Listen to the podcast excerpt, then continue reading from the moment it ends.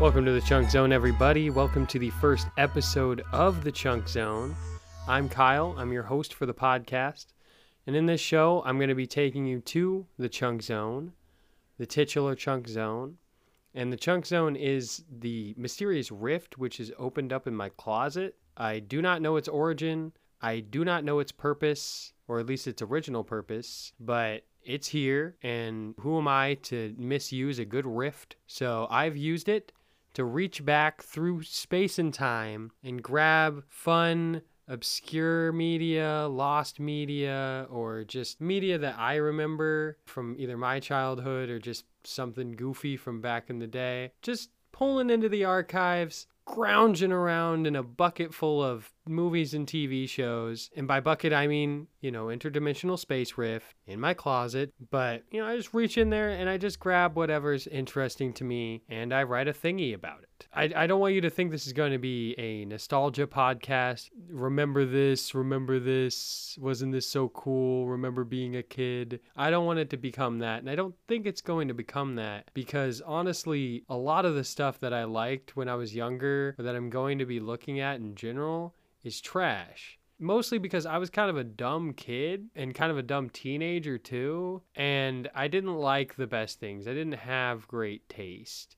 I mean, for a long time as like an 11 or 12-year-old, my favorite songs were by like LMFAO and like Toby Keith and like maybe Rascal Flatts. So that's just giving you a bit of a baseline of how rad of a kid I was and how much amazing taste I had. So let's just get into a good example here. First off, let's set the scene. Where are we? Well, I've reached into the rift and we've landed on something from 2008. And 2008 was a solid year for me. You know, not everybody, you know, but recession schmecession. I was 8 years old and money meant nothing to me. So I was focused on the big stuff, the big picture, the movies, the TV shows. I mean, my favorite movie, The Dark Knight, came out in 2008. I wasn't old enough to see it. And when we went to the IMAX, I had to see Journey to the Center of the Earth instead. But still a pretty solid year and still some great releases that year. Also, my DS got stolen and the security cameras didn't reach the trash can that I left it on top of to go to the bathroom. And I told my whole family to watch it and nobody listened. But anyway, yeah, the movies. Back to the movies, right? The Dark Knight, like I said, Kung Fu Panda, Iron Man, Wally, Hellboy 2. I mean, all real good stuff. And the TV. The TV, let me tell you, it was okay. One of those okay shows was Spike TV's 1000 Ways to Die. And for you who are unfamiliar, it was a comedy show focusing on recreations of deaths based on real stories. I don't know how real, don't ask me. But the deaths come with narration, and it was originally just some dude for a few episodes. But then it was Hollywood actor Ron Perlman. So, you know, how about that? Hellboy himself, how about that? This show also sprinkles in not just Hollywood talent, but also medical experts. They explain the deaths accompanied by, you know, like an animated skeleton who's just experiencing the same thing as the person. It's just, they just get the skeleton of every person who died and put it on display behind the medical experts. I tried to boil it down. So I boiled it down in my notes to 7 steps. These are the 7 steps. These are 7 sections that you need to put together if you're going to make your own 1000 Ways to Die episode, which we've all dreamed of doing. So number 1 is an intro with some snarky remarks and puns and a preview with all the deaths. Those go hand in hand. They can't be separated. They're one step. And then 2 is title sequence. 3 is the setup. You know, they put the date and the time and everything like that, the place. And then 4, an often karmic death, but a death nonetheless. Number 5, a goofy name, a goofy haha name. Number 6, rinse, repeat, and add snarky transitions. And then 7, credits, because you always need credits. Now, these 7 steps aren't set in stone. I mean, they will be for the most part, because the show is very simple. I don't know. Like, I can't stress how simple this show is. This show is the TV equivalent of a 2011 Epic Fails compilation. I mean, it's like a grimdark story with Planet Sheen characters. This isn't high art, and it knows it isn't. And this being a show that's, you know, already a comedy and already fully aware of what it is, everything that it is, and, you know, what standing it has, it just makes it really hard to make this episode about that show, because I started writing this and I just immediately hit a wall where I was like, what am I going to talk about with this show? Is there any substance to it? Is there anything to it? But I got into a groove and I ended up talking about it, and I ended up, you know, having a good time writing about it and getting ready to make this episode. So I'm excited.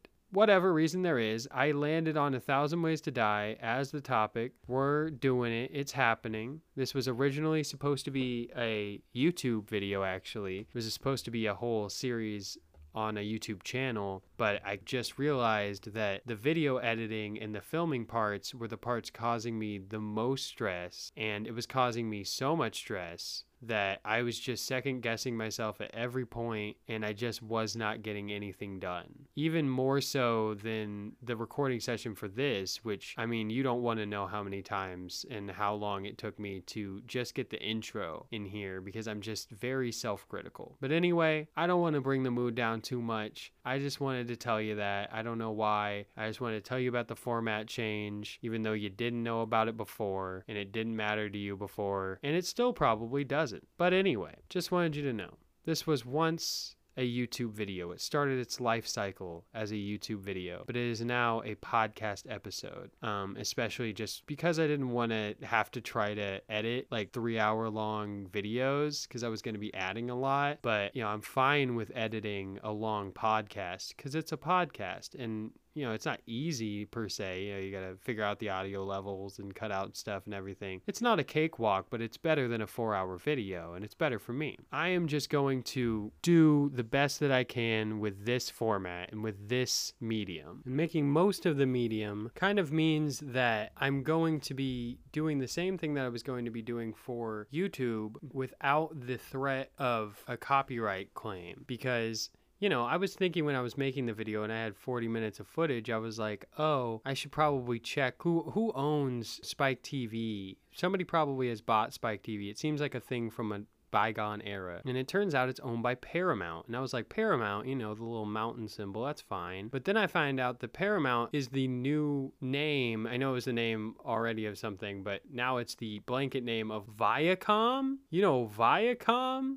Viacom CBS, the famously litigious company. And so when I saw that, I figured this medium is better than dealing with a Viacom copy strike, or probably several Viacom copy strikes, because they like to do that kind of stuff. But here we're protected. This is a safe zone, the Chunk Zone. It is a safe place here by the rift. It's nice. A little breeze comes through, but not too much. It's not cold. I don't got any goosies on my arms. Anyway, we're going to keep the original video alive. Just going through a first season episode, a third season episode, the finale episode, and just talking about all that, but also zooming out, because the video didn't really zoom out and this one can. And, you know, I don't see the point of just watching a bunch of episodes in a show that's an anthology, really, and is kind of samey throughout. So I decided to just take one from the beginning, one from the middle, and the ending one, and just see the kind of progression, or if it progressed at all. And I'm hoping looking through that progress is a good experience, that it's fun for you. You know, I just hope this whole thing is fun for you, because 1000 Ways to Die in the end is a very visual experience, and I'm going to try my absolute darndest to make this fun with zero visuals. Anyway, here we go. So 1000 Ways to Die, it's not a totally disappointing series, but every episode of 1000 Ways to Die starts off by disappointing me. You know, it's a show which relies on shock value, like it's its whole brand, and the folly of stupid people. It's like the whole thing. But every episode begins by spoiling all of that. And I said it before and I'll say it again. You know, showing all the gory details in the first minute isn't that smart. You know, the title sequence isn't bad. It radiates some late 2000s, early 2010s on-the-nose sarcasm, but still, it's just an opening. And it's a pretty solid opening. You know, it's nice. It sets the scene. It's cool. It's got good visuals. I like it. But it doesn't save the pointless previews at the intro. They just didn't have to do that. They could just flip the parts that they're recapping and just show the setups and the situations from the beginning instead, and not the payoff.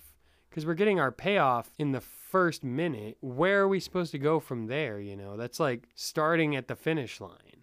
I just don't understand. But with a format where they can recap the setups, they could still make jokes about the death. Like, they could still make like a funny pun about the death without showing the actual thing that happens to like give it away. You know, maybe that could even be a hint. It could even be little hints you're sprinkling in. I could complain about the intro forever, but I feel like I'm repeating myself, so I'll just move on. So as I mentioned in the intro, the show is kind of tied down by the time in history that it was made. Like, the show began at the tail end of the big, 2007, 2008 writer's strike. And, I'm now extra glad that I'm not releasing my original video version, because I distinctly remember saying in the script for that, during the part of the series finale, I said that the show ended because of low ratings and then it wasn't a big deal. But boy, was I wrong. The end of this goofy, lowbrow, guilty pleasure of a show should have rightfully come in, like, the unreleased final 4 episodes, with a final episode that's fun and huge and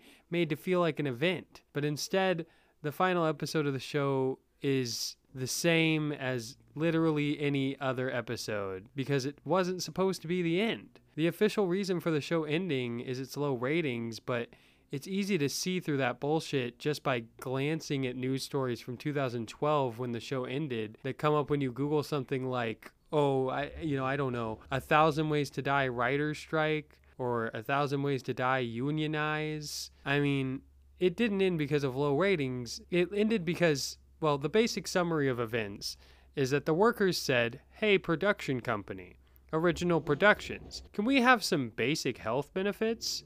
And the production company, again, Original Productions, responded with, haha, yeah, we'll think about it, while publicly searching for a replacement staff who would be willing to work under their conditions.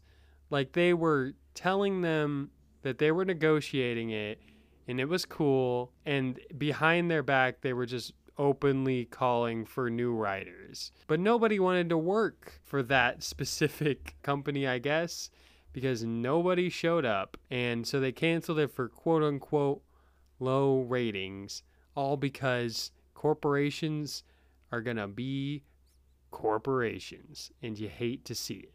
But overall, it's hard to look at the production and the behind-the-scenes aspects of this show without coming out kind of negative. I mean, I can't help that, but I can try to cram my main complaints in this beginning section, so that we can have some fun time for some goofy deaths later on. To be clear, though, I'm not, dismissing a major labor strike and predatory employment practices as, not big deals, but I'm not qualified to speak on the politics of entertainment employees unionizing. I can watch things and talk about how they made me feel or what I think about them or when they made me laugh, things like that, but I am not qualified to give anyone any insight on workers' rights and union politics. It's just not my thing, especially because there's so little info about this particular thing anyway. I mean, the whole internet seems to agree that when it comes to how shallow the pool is for interesting information about the show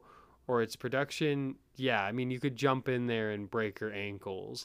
Every website that I found just had a basic rundown of the idea that the show is about deaths and is about funny recreations and everything, have some death descriptions, have some crew and cast names, and then the ending will just be oh yeah, and it ended with a writer strike and low ratings. Or just the low ratings. It was never, I don't think it was ever just the writer's strike. It was always either there was a writer's strike and low ratings, or because of low ratings. Which, I mean, look, you got to give me a little bit of credit. At least I didn't cop out like all those websites I found where it's just falling to that old explanation instead of looking into it. But, the people in general, ratings wise, are pretty mixed.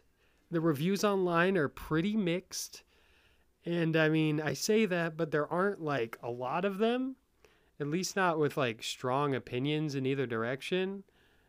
I mean, for example, there are only 2 reviews that I found on Rotten Tomatoes. One is from a critic and one is from a fan. And okay, so the critic one, here's the critic one.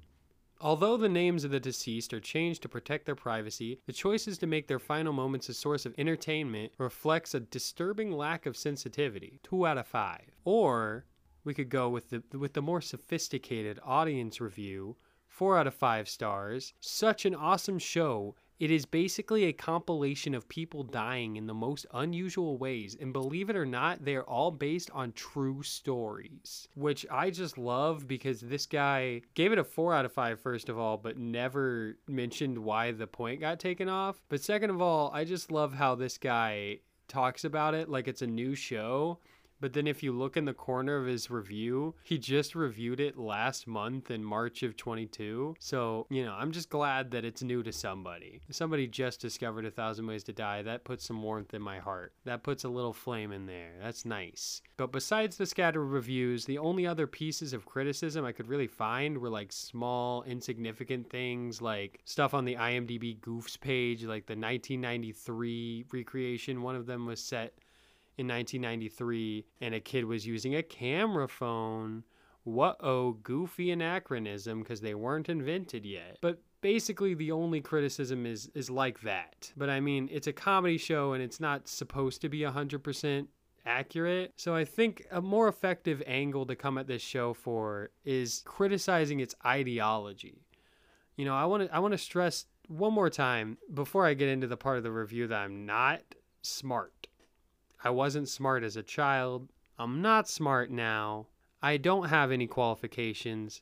I just thought this would be fun. I have an associate's general studies degree from Ivy Tech Community College. You know, I thought you could get pregnant from doing it in the butt until I was like 18. You know, I'm not that smart. But I think these concepts are interesting, and I just want to dig into them. So let's get digging. Let's get into the ideology of this show. Don't worry, we will get into the deaths and all of that fun stuff after this. I just want to talk about, like I said, some of the more general things about just how this show seems to think and what I was getting from the writer's room. So 1000 Ways to Die's like main guiding principle is social Darwinism. The writers of this show love to talk about the people in their recreations as people who are like doomed to die, too dumb to live. The narration for nearly every death makes sure to throw in at least a little bit of name calling and often slut shaming. But the tone of the narrator fits the show and it makes sense in the context. It's a show made for laughing at dumb people's misfortune. It's the whole hook. So with that being the hook of the show, you know, it's easy to gloss over the mean-spirited feel of the narration and just kind of let it wash over you. But it's easier to see that mean-spiritedness when you just realize that social Darwinism is kind of BS. I mean, just listen to this. I found this on the IMDb factual errors page, and I know I'm leaning a bit on IMDb. I'm telling you, there's not a lot of online information about 1000 Ways to Die. I was pulling from a small basket, let me tell you. So in the factual errors section, they put down that the narration in one of the promotional ads for the show starts with, "Darwin's theory of evolution says that the fittest thrive, but Darwin never said that. It says that it doesn't appear in his writings. To Darwin, fit meant best adapted. The phrase survival of the fittest, often associated with Darwin, was actually coined by Herbert Spencer, a contemporary of Darwin who was a popular political writer." And 6 out of 8 found that interesting. I think it's 8 out of 8 interesting. Sorry, IMDb. I'm sorry you got bullied by those 2 people. I think it's very interesting. But that difference between fit and best adapted is like super crucial. It's what makes the difference between, you know, the actual theory and the philosophy of some guy who lived around the same time. I just think that a society which throws away its members who it sees as stupid and dismisses their tragedy in a hostile way, you know, puts the fault of all failures on them. It's just uncomfortable. I mean, many of the deaths stick to this mentality, even in cases of deaths where, like, not even the smartest person would have avoided that. For example, the last episode features an alcoholic woman who drinks a bunch of alcohol, of course, and then eats a piece of pizza at the party, and the pizza had a kind of mushroom that doesn't react well with alcohol, and then she just died from that chemical reaction. But despite the fact that that's a completely, like, out of left field thing, and I don't think anybody would pick up a piece of pizza, look at it and be like, wait, especially drunk. Would they look at it and be like, wait, this has ink cap mushrooms, and ink cap mushrooms respond incorrectly with alcohol, actually. Like, I don't flicker through my little biology notebook, my little whatever the biology thing that's flowers and things like that. I'm blanking on the name, but you know, botany or what. Oh, I think that's... Anyway, that woman was not stupid. She was addicted. She was just being obnoxious. You don't deserve to die from being obnoxious. I mean, still, the show treats her the same as everyone else, on the same level as the guy who blew his brains out by looking down the fireworks tube. Even the final death of the show is caused by something unrelated and something not from the silliness of our main character. I'll save that for later, since it's our big final death, but you know, don't get your hopes too high. This causes more than just like a moral and philosophical problem too. All the deaths are presented like cautionary tales, even though they sometimes don't have any lesson. It's either that or the death that comes at the end is just totally disconnected from the setup. Like, this results in a lot of deaths with jarring endings where the show seems to be building up to a thematically relevant death, only for the character to just get pushed out a window or stabbed at the last moment. And this makes a whole lot of unsatisfying deaths come through, which just seem like they had their endings tacked on for the shock. And this theory that a lot of the deaths were punctuated with, you know, more easily explained endings or like something more recognizable, I guess, that don't even line up with the stories, it would help the show's structure make a lot more sense, because otherwise it's just strange. It's just strange why they would ruin all those payoffs like that. It's like the writers looked at a lot of the deaths and thought they weren't fun enough, so they just add like, then he's set on fire, I guess. I mean, for example, that's a good setup for this, but for example, I found an excerpt in the Wikipedia, the best source, that some of the stories included elements of truth. For example, number 396, Onesie and Dunsie, where an accident-prone TV shopping network host is injured by a collapsing ladder, stabbed by the tip of a broken katana, and then fatally burned to death when a onesie he is wearing catches fire. The ladder collapses. That happened. That happened to a guy at a network in 1988, and he was unhurt, though, so that's good for that guy. Shout out to 1988, man. The katana incident, that happened on a knife collector's show in 2001. But the third part is just made up. And this is a perfect example, because it just shows how the writer's room would Frankenstein together these little stories into something which is entertaining, but not purposeful and not the same as what was intended, like, with the original story. I guess nobody intended anything necessarily, but I mean, the death description sounds less like a recreation description and more like just a list of loosely connected ouchies. They just made the third part up. I mean, I'm not saying it doesn't sound like fun, but I am saying that this show missed an insane amount of opportunities to have more creative and well-written segments with some purpose. I mean, just because it's a comedy show, that doesn't mean that it was meeting its full potential by just pasting together different causes of death and throwing in characters to make fun of. Plus, and this is the last major complaint, I promise, plus this complaint comes with a free compliment, so that's nice. The first season's episodes included an ending segment that none of the later seasons kept. None of them bothered to put this in here, but the first season episodes ended with a story of near death, and it included like interviews with the actual survivor if they could get them. And I only saw a few of them, but like honestly, it was a huge breath of fresh air. Like it really broke up that monotony. It broke up that routine. And I was pleasantly surprised because I was proved wrong after thinking at the beginning of the first one of the near-death recreations that this would just be another basic death, but this time, you know, we have some interviewing and it seems more interesting. And for some reason, I just didn't think about the fact that that guy isn't being presented as an actor. That guy just has his name under him and he's talking like one of the experts. He's probably not dead, Kyle. But I don't know, I didn't think of that. So I was like, oh, he doesn't die, when the credits started rolling. And, you know, I smiled. And that was nice. It was nice to have a big, genuine smile after a little while of just chuckling at people dying. It was nice to just be like, hey, good for that guy. My hypochondriac side really appreciated that happy ending for that man. That, hey, you know what? Not everything is case of life and death. Not everything's going to be that bad. You can survive stuff like skydiving, no parachute, no problem, you know? And it doesn't even have to be serious either. Nothing about the hopefulness of the recreation took away from the show. I mean, everybody still seemed to be having fun, and they were still making jokes, and the survivors seemed to be willing to laugh about their trauma. And that's awesome. What's not awesome is that, again, this only happens in the first season, and there are 6 seasons of this show, and there's just no format breaks other than their failed special 1000 Ways to Lie and their award show, The Deathies. 1000 Ways to Lie is currently lost media, by the way, so that's not even part of the conversation right now.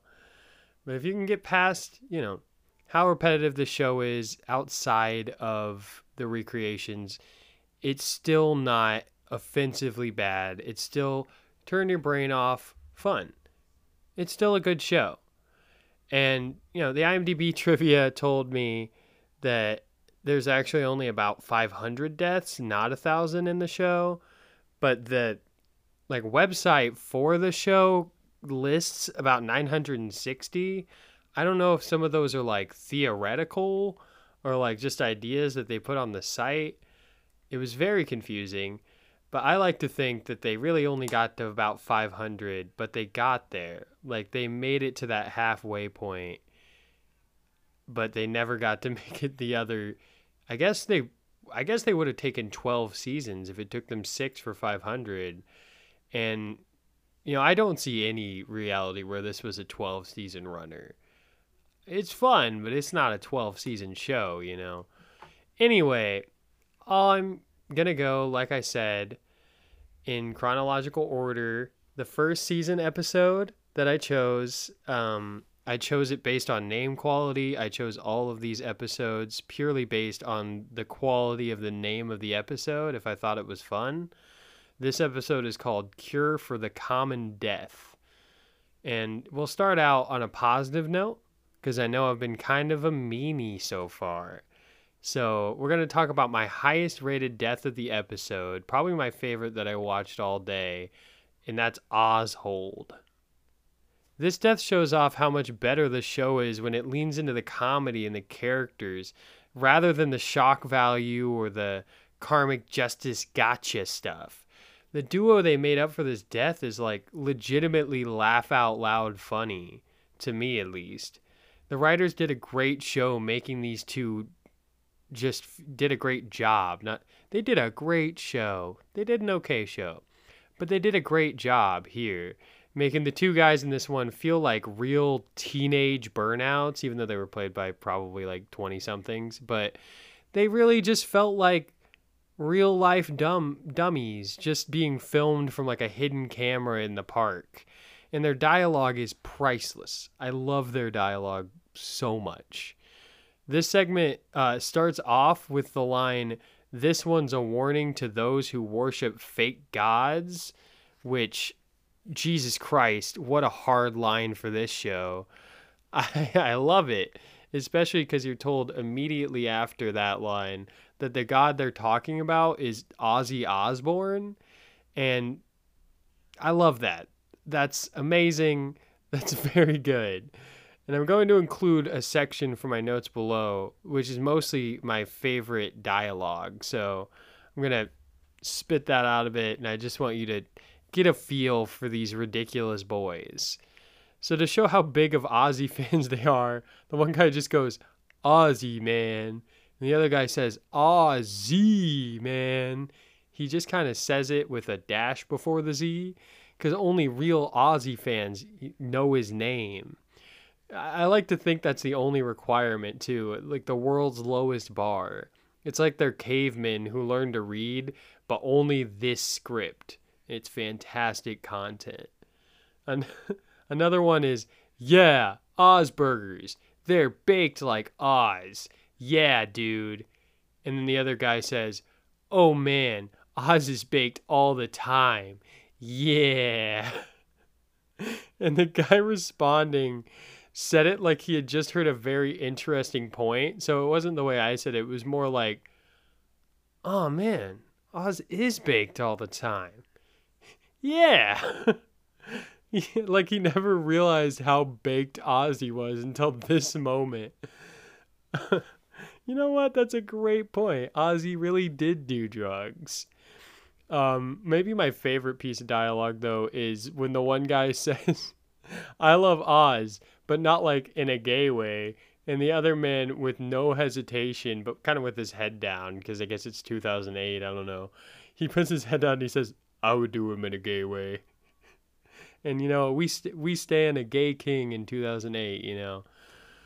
And this one is the first one where they aren't going through, like, narrative hoops to land on a normal death. Like I said before, you know, they're not doing that payoff thing. This is ants up the nose. We're talking ants up the nose, baby. Ants up the nose, let's go. If only the narration in the show hadn't spoiled this about 3 times by this point in the show. This was like one of the middle deaths. So with the commercial transitions, I mean, yeah, you kind of knew what was coming up. And then just some out of context Australian guy comes over after they die. Because basically, yeah, the idea is they're big Aussie fans, and they decide to try to snort some fire ants because that's a thing that Ozzy did or is supposed to have done with Nikki Sixx from Motley Crue at like some point. It was just a story, and they had heard it and they just decided to do it. But at the end, after they've died, just some out of context Australian guy shows up. I don't know if he's the guy from the Australian version of this show, if there is one, or what, but just this Australian guy who's not in the rest of the show, like not in any of the other episodes I saw, just shows up and is just like, "A couple of big jerks," and then he just calls them Ozholes, laughs, and leaves. I don't know who that guy was. He was just some man sitting in the park watching these men die, I guess. Also part of the scoring is how good of a pun their pun name for the death is. And this one, Ozhold, I mean, it's only kind of a pun, but this one gets a pass because it was fun. So I gave it a 9 out of 10. Ozhold, it has the same energy as the only other death from the episode that I rated higher than a 6. Which is Guitar Zeros. And Guitar Zeros is saved from being a simple falling story by having another classic pair of goofs. These two guys, they never even speak. I guess because it's set in Beijing and they didn't want to do subtitles. I don't know. But they never speak. Still, the actors, they go all out. They had commitment, and I respect their grind. I respect their commitment. They were doing great. They were just flailing around with the camera, and the camera was loving it. The actors, though, they're not the only upside. I mean, the set was, like, weirdly super well-dressed. Like, it looked really lived in and, like, really real and just... I loved it. I looked around, I was like, this looks like a real room. And a lot of the sets in the show are just kind of the general idea of whatever the thing they're at is. And it's usually something outside. Also, and this isn't a total complaint because I did think it was pretty funny. It did get a good laugh out of me. But they... Instead of getting a medical expert on for this one, they get a heavy metal expert. And this heavy metal expert is talking about, like, how much energy and passion and stuff and all this wonderful stuff that's in the metal community and, like, what motivates them and what motivates them to love that music. But he's just got zero energy. Like, he looks like he just woke up, but he's like, yeah, man, metal rockers, they really love music. It's just like, okay, that's great, man. That's really cool. I can feel your passion for this. I can feel that you really care. Also, it's kind of cringe that even though they, you know, they're going insano style, and they say that it's because, you know, they're listening to intense metal. And the narrator's examples for intense metal are Axl Rose and The Who. You know, that hard-hitting, super rough metal, that death metal. I'm pretty sure The Who are technically a Viking metal band. I mean, don't check my notes on that, but, like, pretty sure. Anyway, this show was almost definitely written by boomers with no metal knowledge. Anyway... The other problem with this death is something that I mentioned before, which, yeah, it's our old friend capping off a ridiculous setup with a totally normal way to die. Because this whole death, it's just them jumping around on beds, they're jumping back and forth, and they're moshing, they're having a great time, and then... one of them bounces off the wrong way. He, like, kind of turns his ankle and he just falls out the window. He just falls out the window.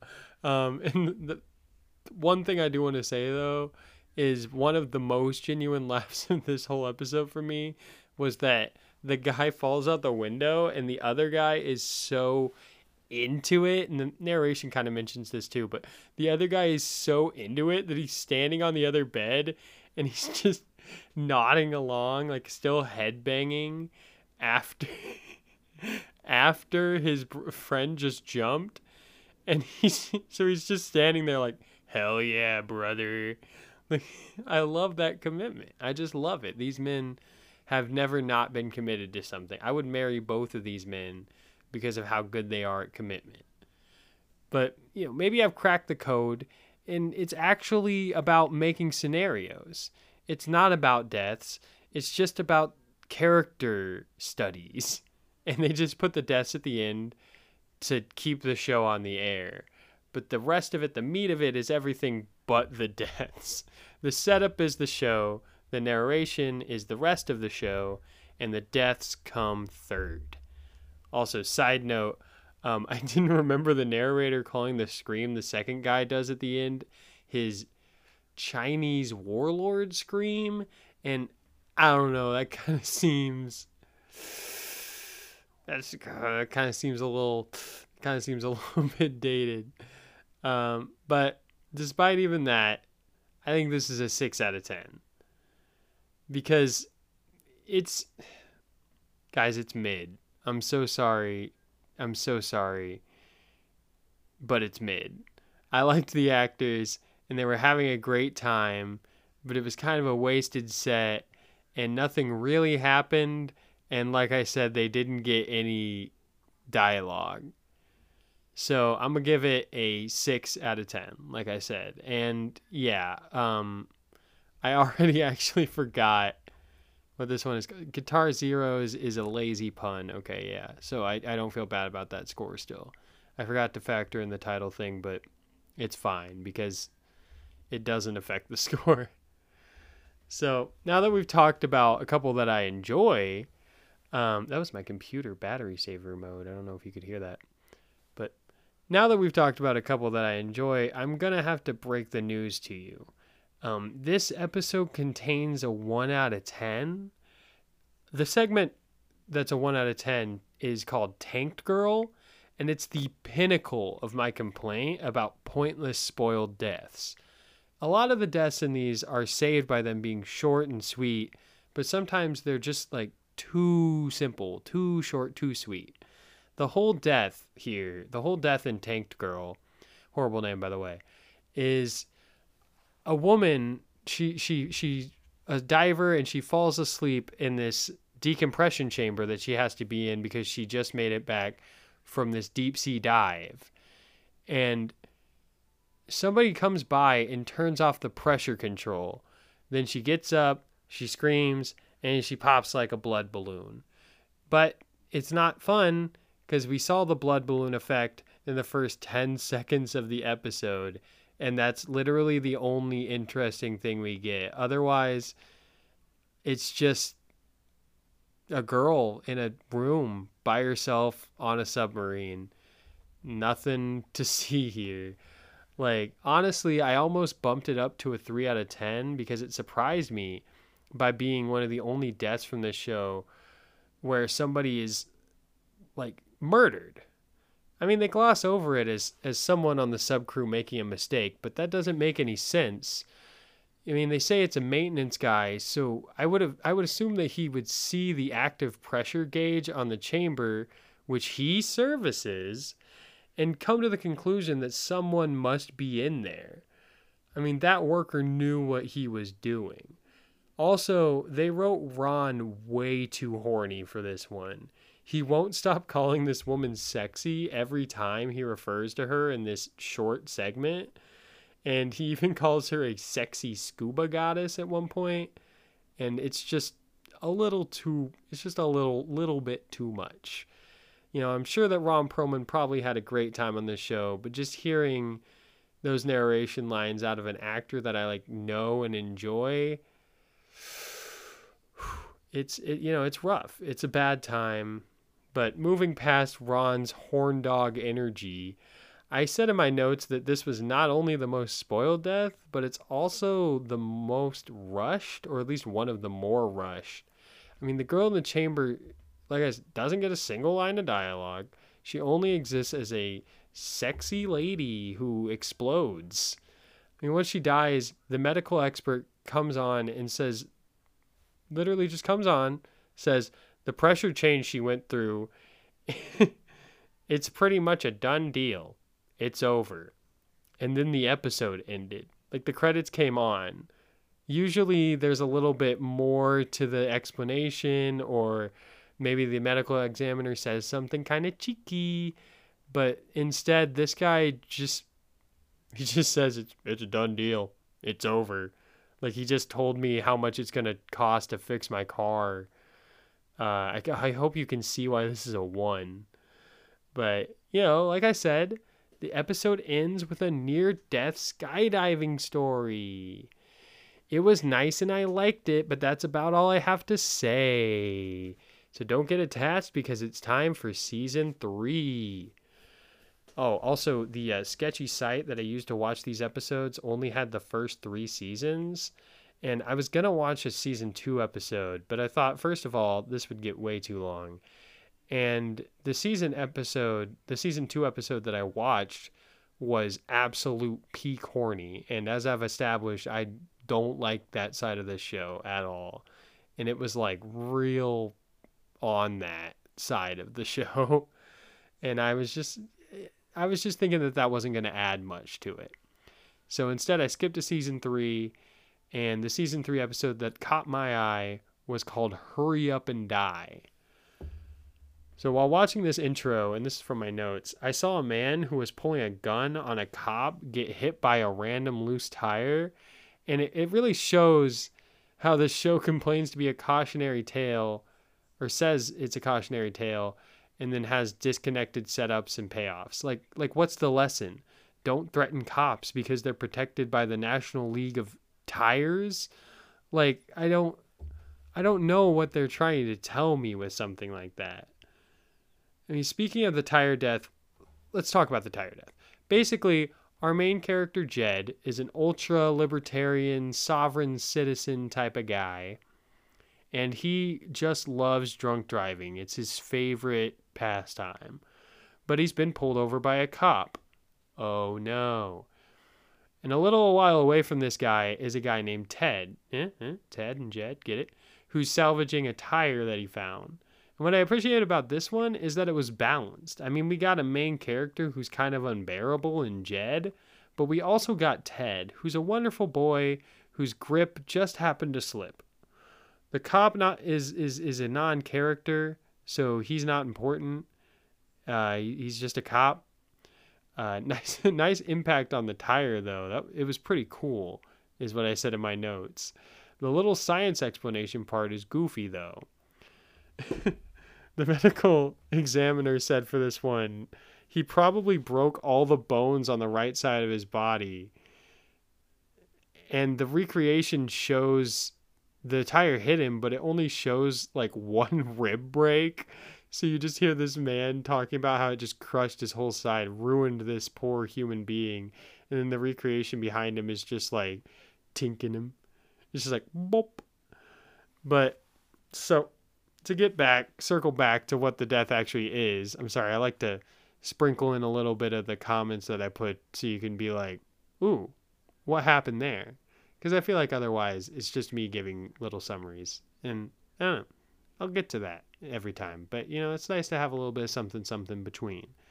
But basically, yeah, he gets pulled over by the cop, and then he's standing there, you know, yelling at the cop and everything, and he gets the cop's gun, he swipes the cop's gun, and then he's got the cop at gunpoint, and he's got the cop up against the car, and a tire slips out of Ted's hand. Sorry, not Jed. My poor man Ted, just doing his best out scavenging in the desert. And he lets go of this tire that he picked up. It rolls down the way and it crushes Jed.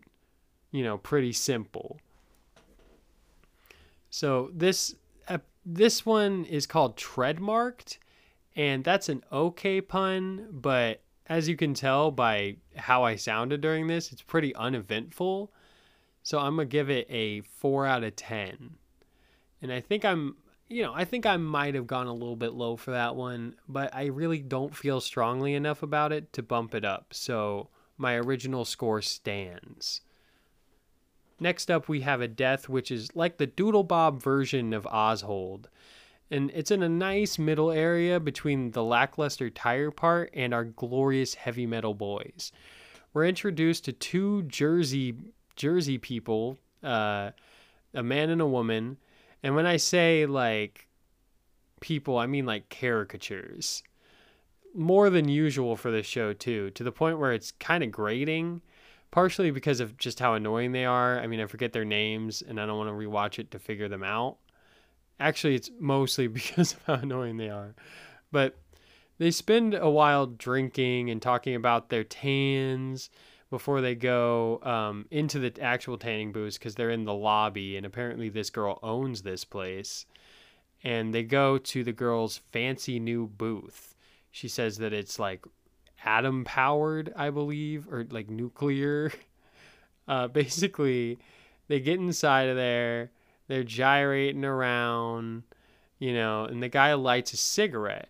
When the guy lights a cigarette, he ignites all the gas in the chamber and they burn to death. Now, that death itself isn't bad. You know, it's not that basic. It's just really brought down by trying and failing to make funny characters, where they just end up landing, instead of on fun, more on the side of like obnoxious drunks. I mean, to be fair, most people featured in this show are obnoxious.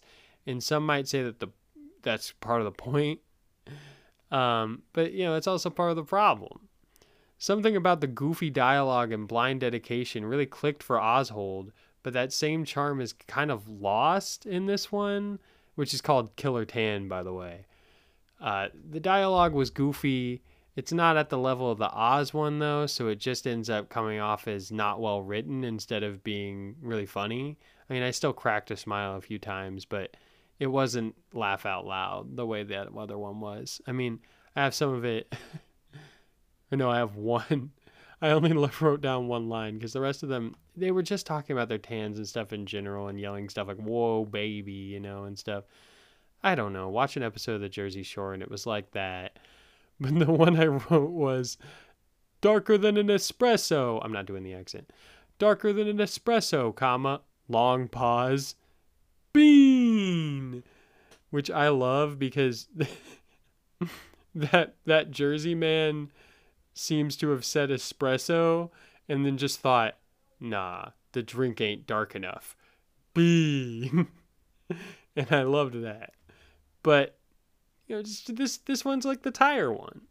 Season 3's really stuck on that of like, what's this for?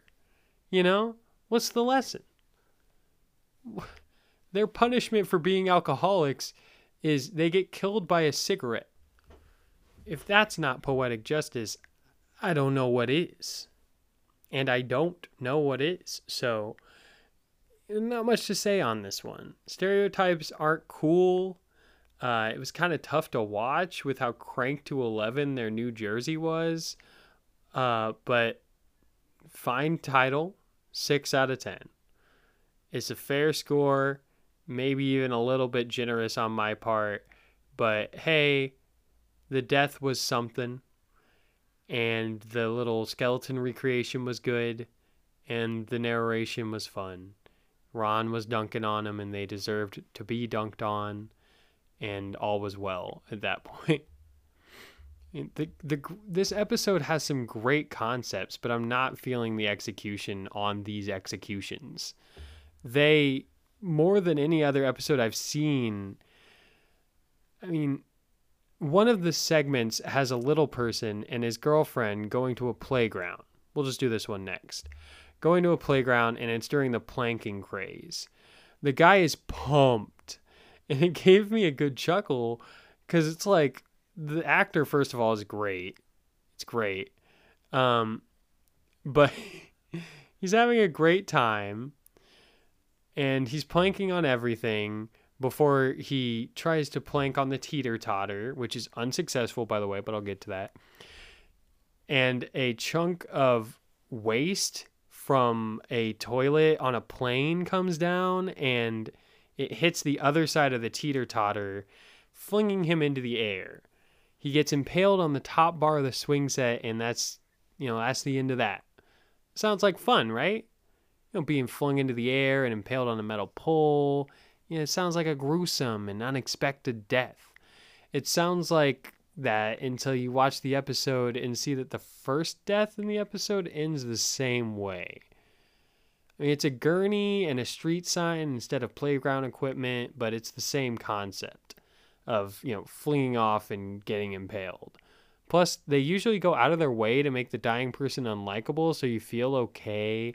And the way they attempt it with this one is by having like a single line. Like, he gives kind of bad vibes. He gives kind of obnoxious vibes like everybody else, but he doesn't seem like a bad person.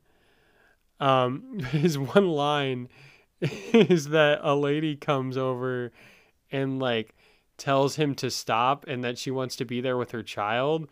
And he looks at her and goes, "This is what I do. I plank. I'm gonna plank on everything."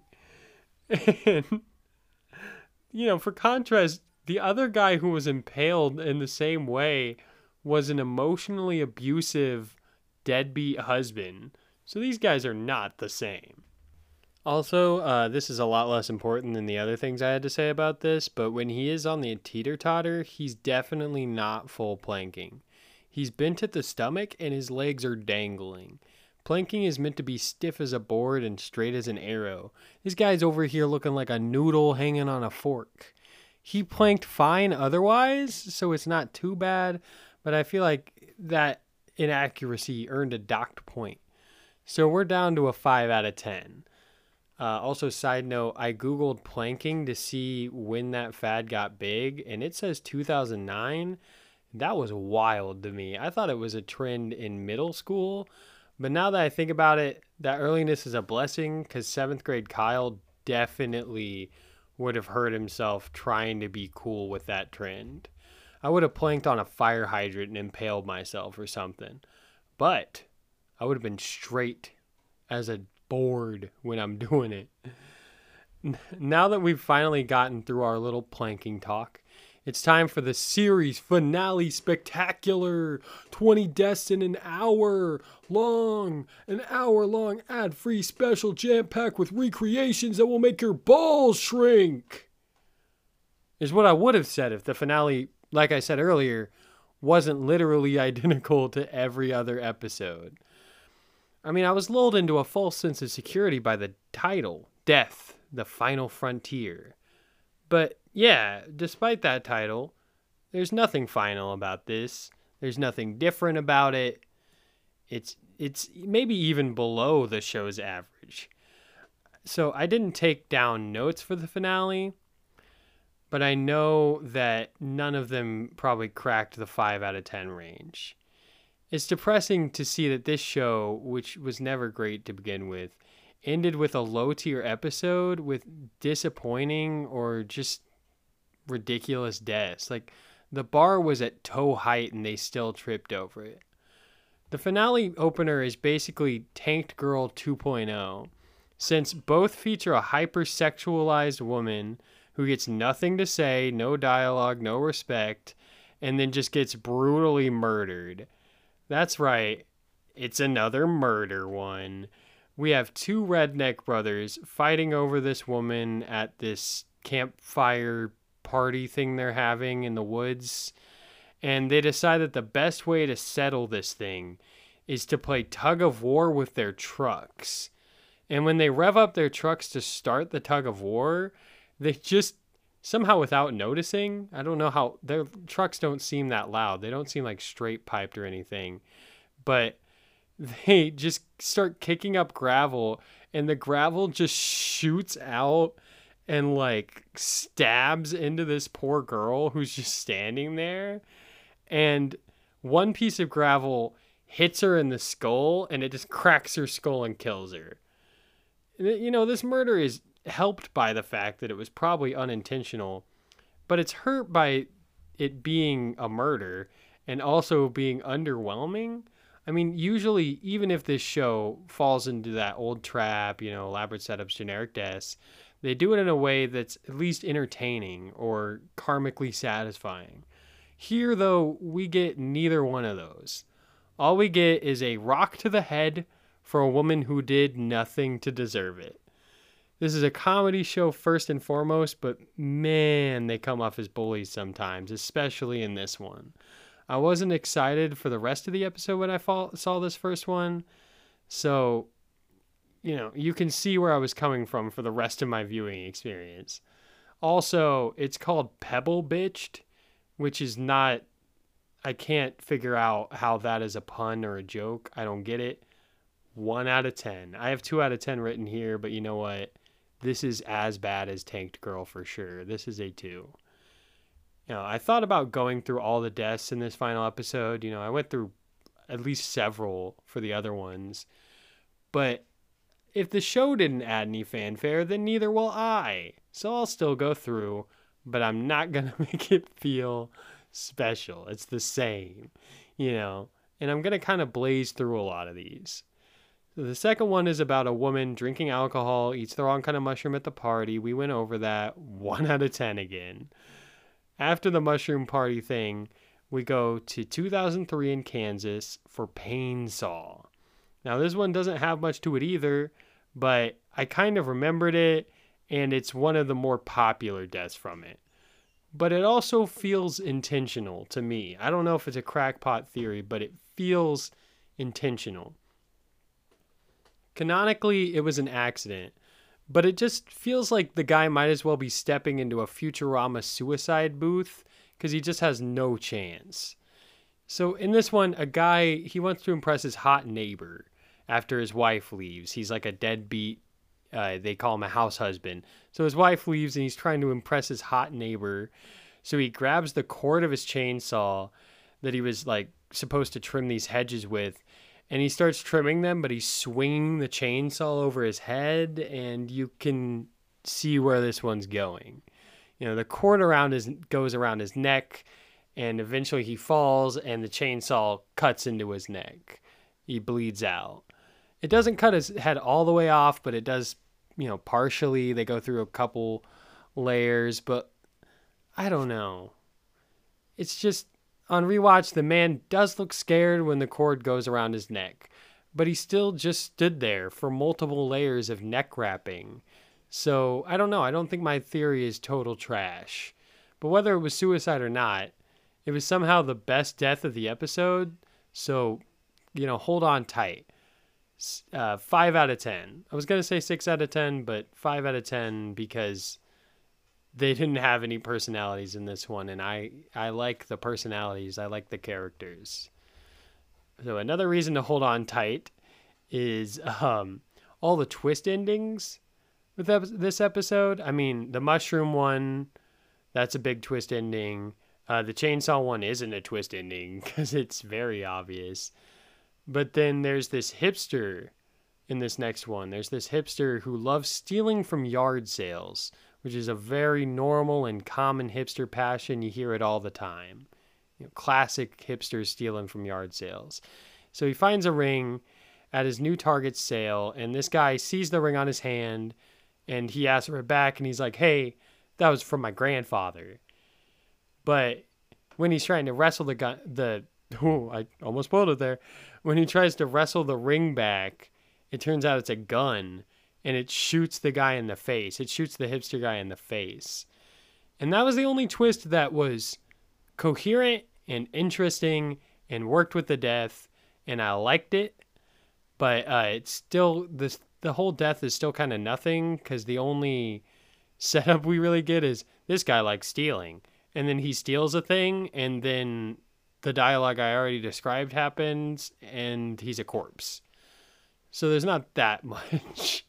You know, like I said earlier, they're short and sweet. They all are pretty much, you know, there's like 6 of them an episode.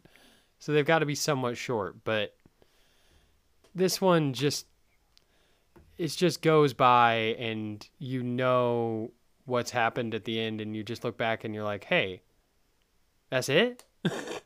But still, it's a good twist. So I'll give it a 6 out of 10 because it's not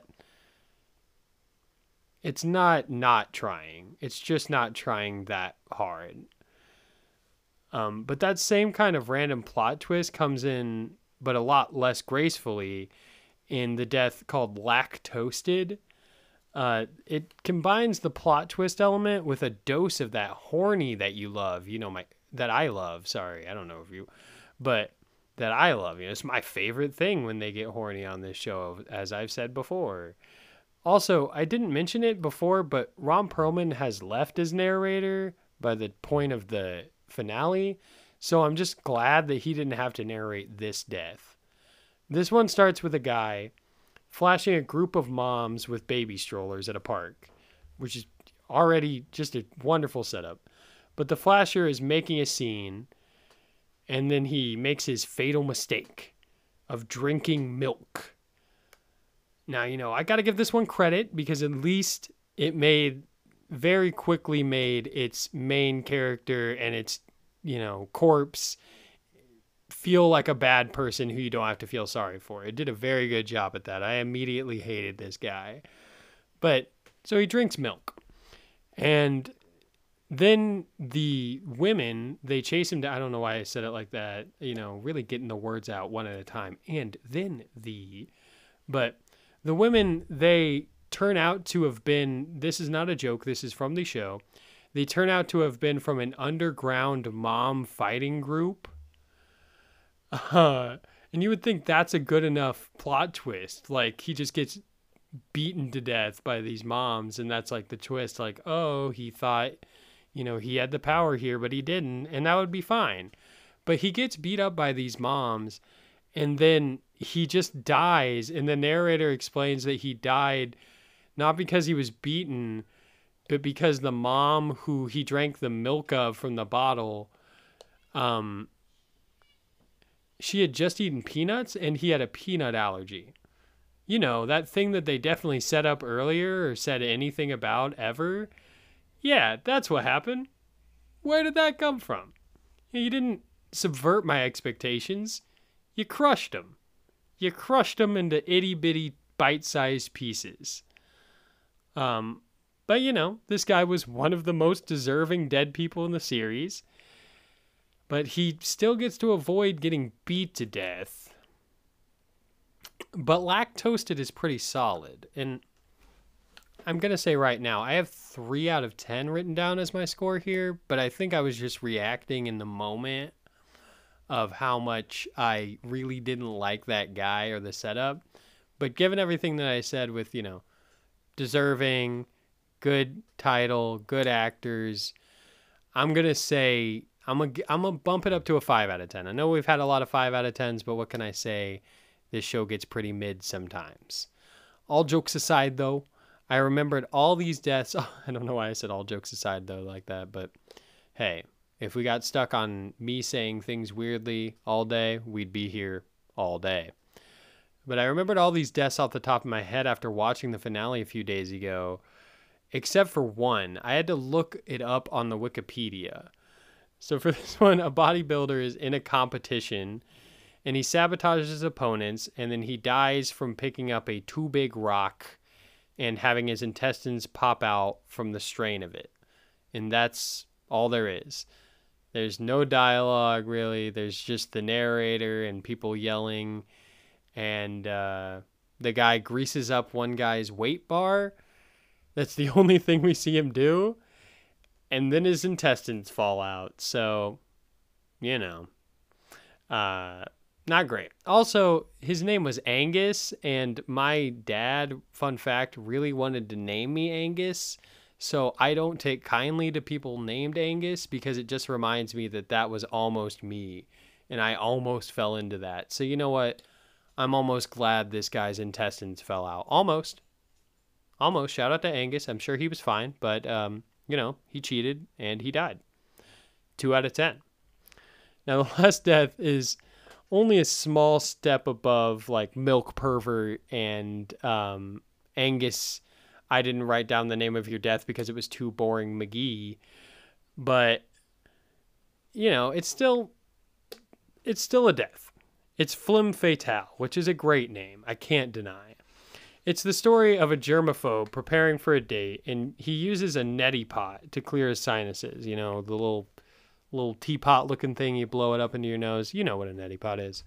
But he goes on the date, and he just keeps talking about, like, we got to sanitize this. I've got to sanitize your lips and stuff. And then he sneezes out blood. Then he dies, and the medical expert comes on and explains that he had used, like, sink water, and that sink water had an amoeba in it that ate his brain. So, you know, just what a dumbass, right? I mean, who would ever not think about brain eating amoebas in their sink water? I mean, God, what an idiot. He definitely deserved it. You know, I'm glad that they at least didn't make this one horny. They had the opportunity because it's in one guy's apartment and there's one girl, but they didn't. However, this one has more character work than any deaths around it. You know, all they do is give the main guy lines about germs, but at least he's got lines. The girl doesn't, but he does. Also, I laughed when he tried to get her to spray disinfectant on her lips. That made me laugh a little bit. So 4 out of 10. And that's it. There you have it. 1,000 Ways to Die ended not with a bang, not with a whimper, but with a sneeze. That final death, lame as it is the whole show in a nutshell. It's a couple minutes of a person with one or two personality traits doing something crazy or evil before dying of that thing. The problem is that any other death from the show could be put last, and I could say the same thing. And as I said earlier, the show being so formulaic is what makes it hard to dig into. I spent the entire writing process for this project trying to settle somewhere comfortable between pure filler and digging for non-existent meaning. But in the end, 1000 Ways to Die was never meant for a deep retrospective, but I think there was value in looking back at it.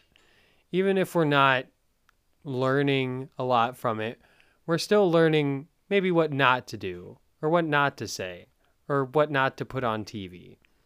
Not to say that this show shouldn't have been put on TV, by the way. I like this show and I will rewatch it sometimes. But that's the spirit of the show, you know. Who needs a payoff when the way there was so much fun? The one thing that the show never lost, even as the deaths got worse and the setups hit the barrel's bottom, was that sense of fun. Even when I describe a death like Lack Toasted as horrible, I can still acknowledge that every actor in that death had a great time, or at least seems like they're having the time of their lives. So I hope I kept that energy too, and that you all had a good time, even if this ending is disappointing. But again, I am kind of trying to make this feel like an episode of 1000 Ways to Die. And what's more 1000 Ways to Die than a disappointing ending?